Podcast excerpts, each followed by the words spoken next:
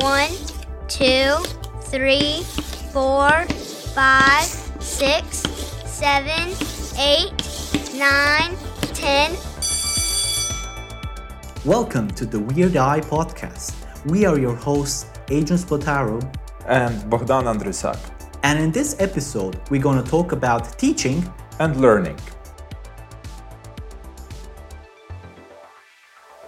As much as COVID brought negativity to our life, I think there is one positive impact is that it gave us time to put some time into self-education and uh, we together as you even uh, offered other people opportunity to educate. We started online course and generally all the people that are studying now have to shift to online courses uh, both students school kids and other people that want to improve their skills.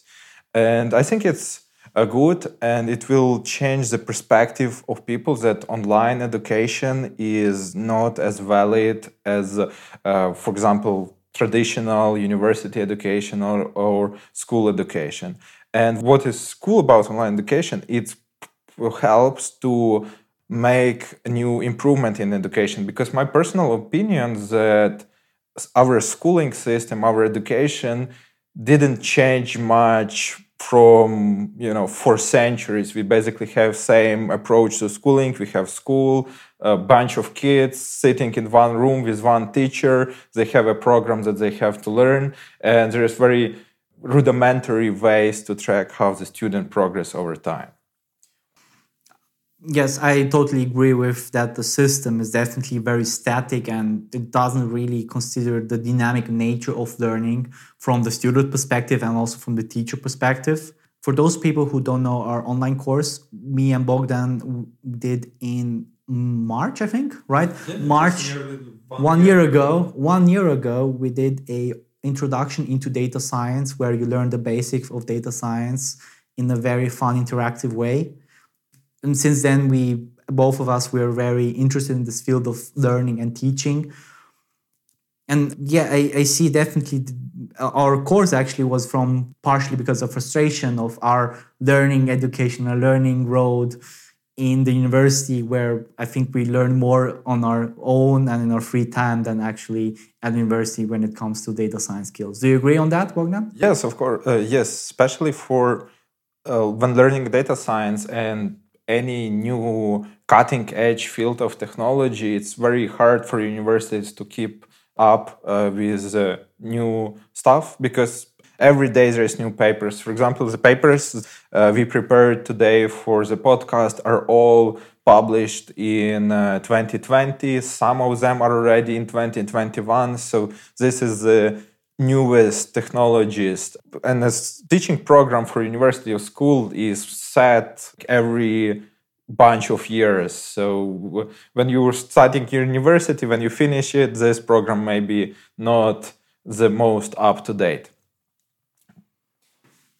so there's definitely a lot of ways to improve education system. And one of the great ways to improve that is through ai of course benefit of like online studying and doing all uh, exercises all studying online it help us and or educators uh, to track all interaction of student with material. We can see when they submitted ex- exercise how much time they needed to uh, to for for every given exercise and then we can see like correlation between time and their grades yeah with so much data now coming especially in an online setting like this it definitely understands give us a better understanding on how students learn and how we can, based on those statistics and data, we can improve either the material, either the learning experience for the students, and other related stuff. So there are a lot of ways that AI can go with uh, teaching.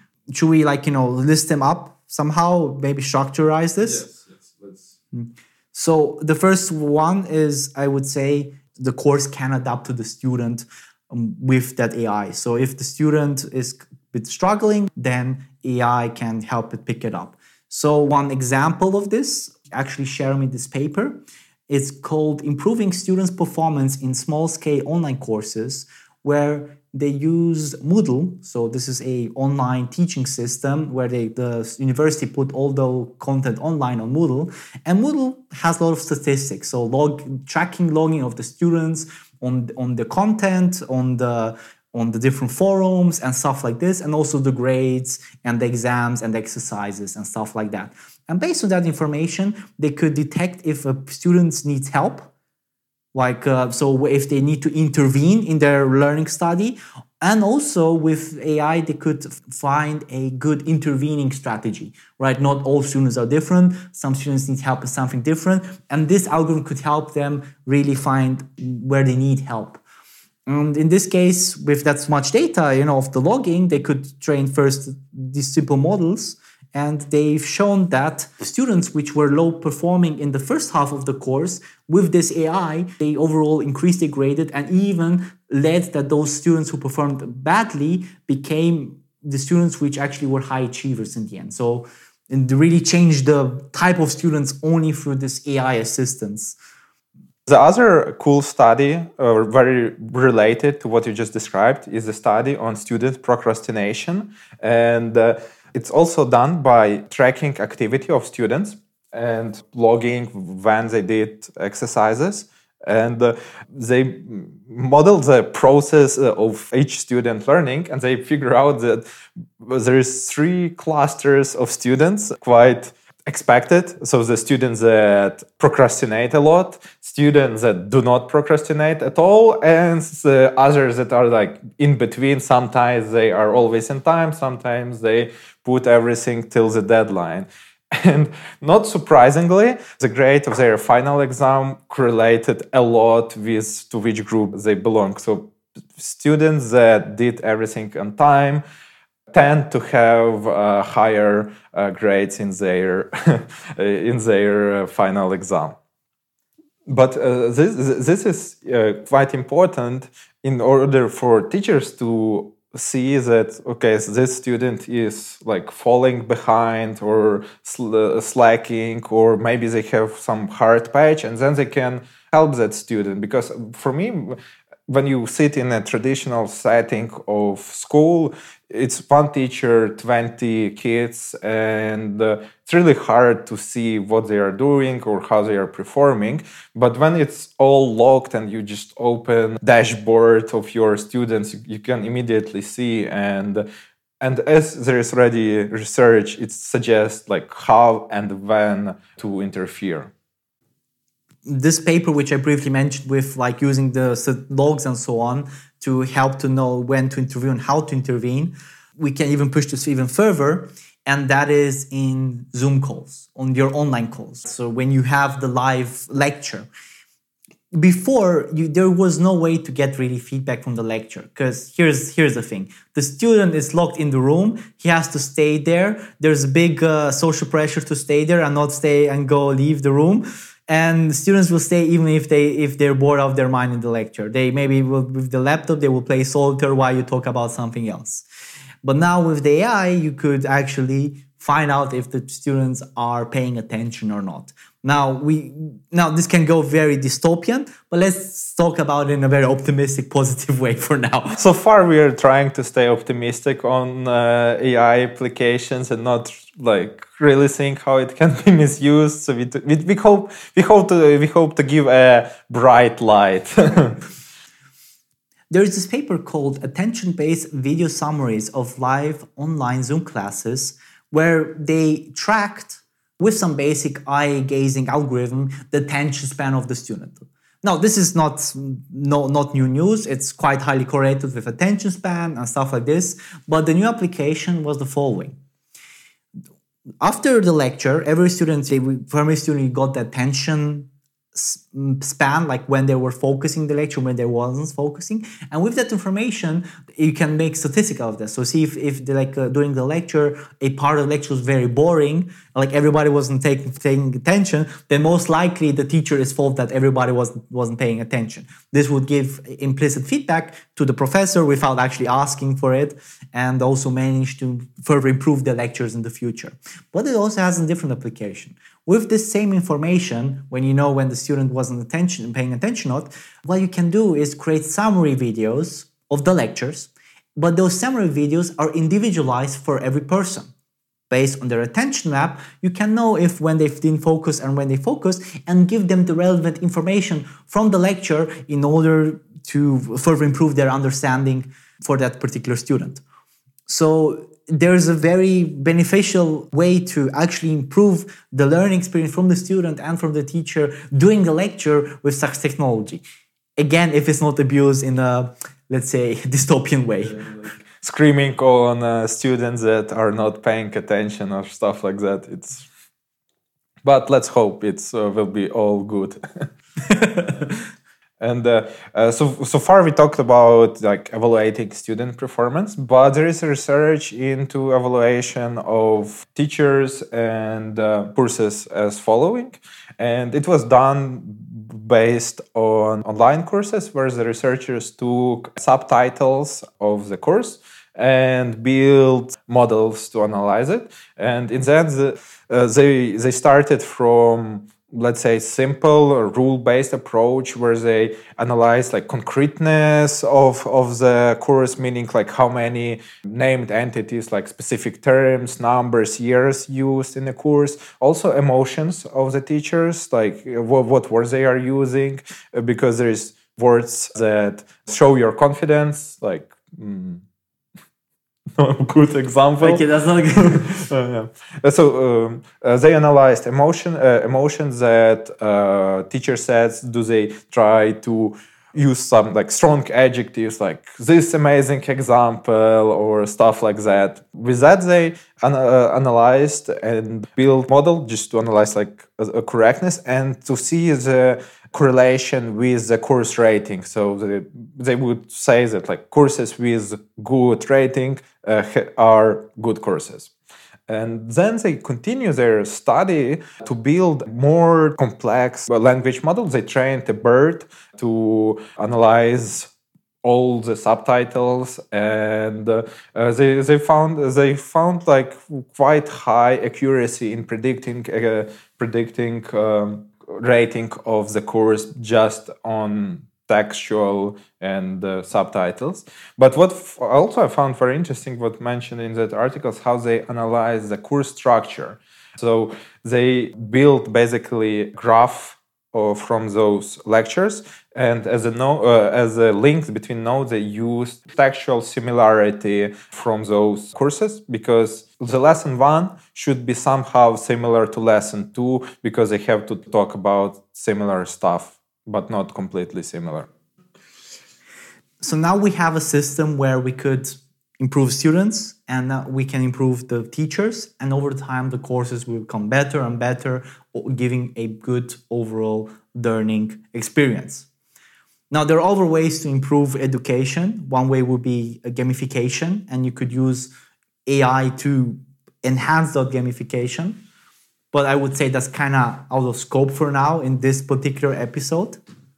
Yes, uh, yeah, uh, but I think we can talk about gamification, and in general, I think it gamification is a very cool thing to innovate a lot of parts of life, especially education, because now uh, with all the modern technology, especially social media and TikTok, kids have a very small attention span. Even like not kids i have very small attention span. So if i don't get that ga- gaming part of learning it's uh, really hard to focus on something for a long time I, I agree i would say gamification was even useful 20 years ago independent of of, uh, of attention span because even if you have the attention span maybe it's just boring the subject. I know when I was in school, law searching was boring because either maybe the teacher could could do a good way to present it, but I know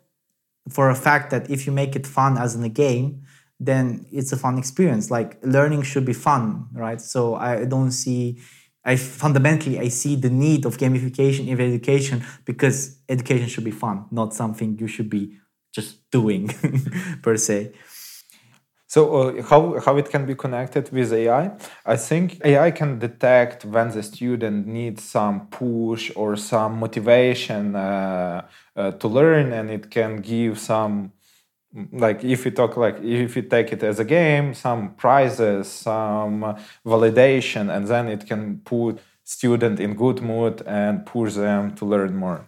If we could take this idea, which you said with games if we think back with our second episode, video games uh, in AI, there we talked about how these director systems can improve the game to maximize the fun in the student.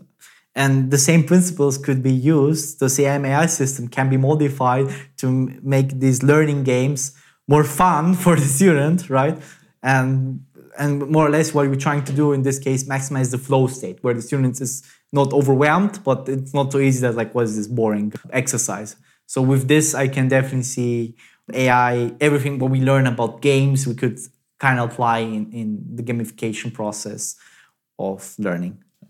Uh, I think we, we should also mention some difficulties of doing AI in education, especially the time that needed to perform experiment is quite long. So if you do it in term of one online course, you need people to completely do the online course, and there is a lot of individual variables like background and education level before starting the course which play major role. So uh, you need big group of people to perform a test. And for now most of the tests are done in A/B testing where one group gets a new full system to learn and other is using standard and those results are compared. That's a problem of just taking time to perform experiment but for an optimistic view on the future is that collecting data becomes more easier than ever before since a lot of people are doing online learning.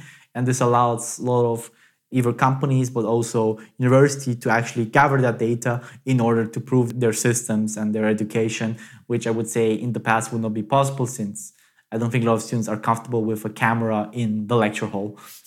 Yes but now everybody got used to sitting in front of camera for all lecture time so it should be maybe new culture and maybe a better uh, i think the generation of teachers that are teaching online now will be more open to implement uh, new technologies in their work. I can relate to that since i've been teaching online data science and what, what i'm doing in my lectures instead of like just me talking on with some powerpoint slides we actually make it a gamification out of it where we have quizzes and mm, live exercises and also a lot of let's say interactive games where over t- where in the end of the of the lecture there's like a leaderboard and where a lot of points are the, the students who are the, who manage to score the amount of points wins. And i seen by based on my feedback students since the semester is now over very positive feedback since it's fun, right? who, who doesn't like games?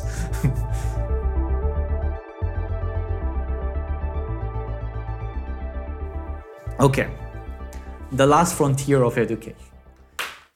Students check, lecture lecturers check, courses check. How can we maybe help find policies to improve the education system?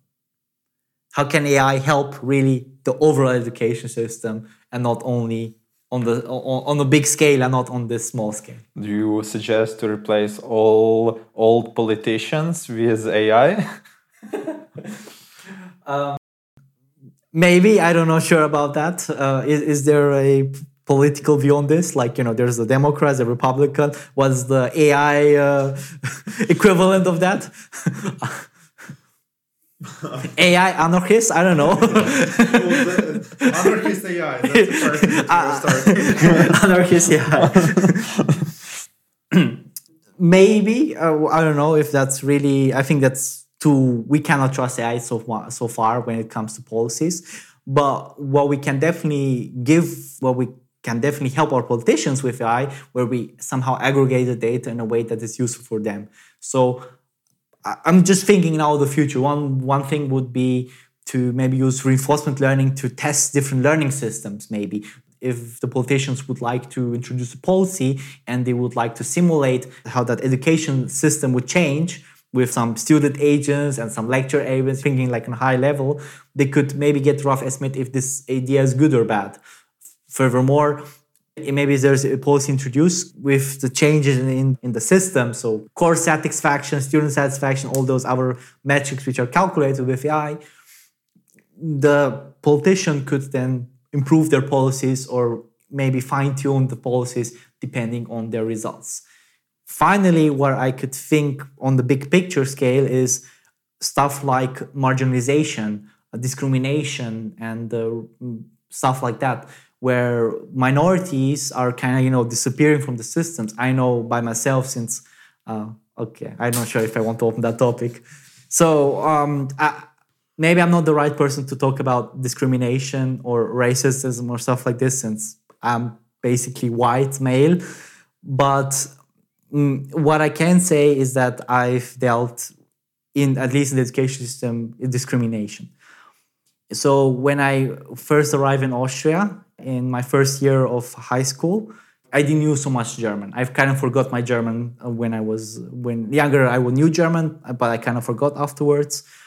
And when I started high school, my German was quite bad. And the way the system was that if in half a year I prove my German, I can do an exam, a German exam, and if I've passed that German exam, then I can continue high school normally and without any problem. I don't need to repeat the year.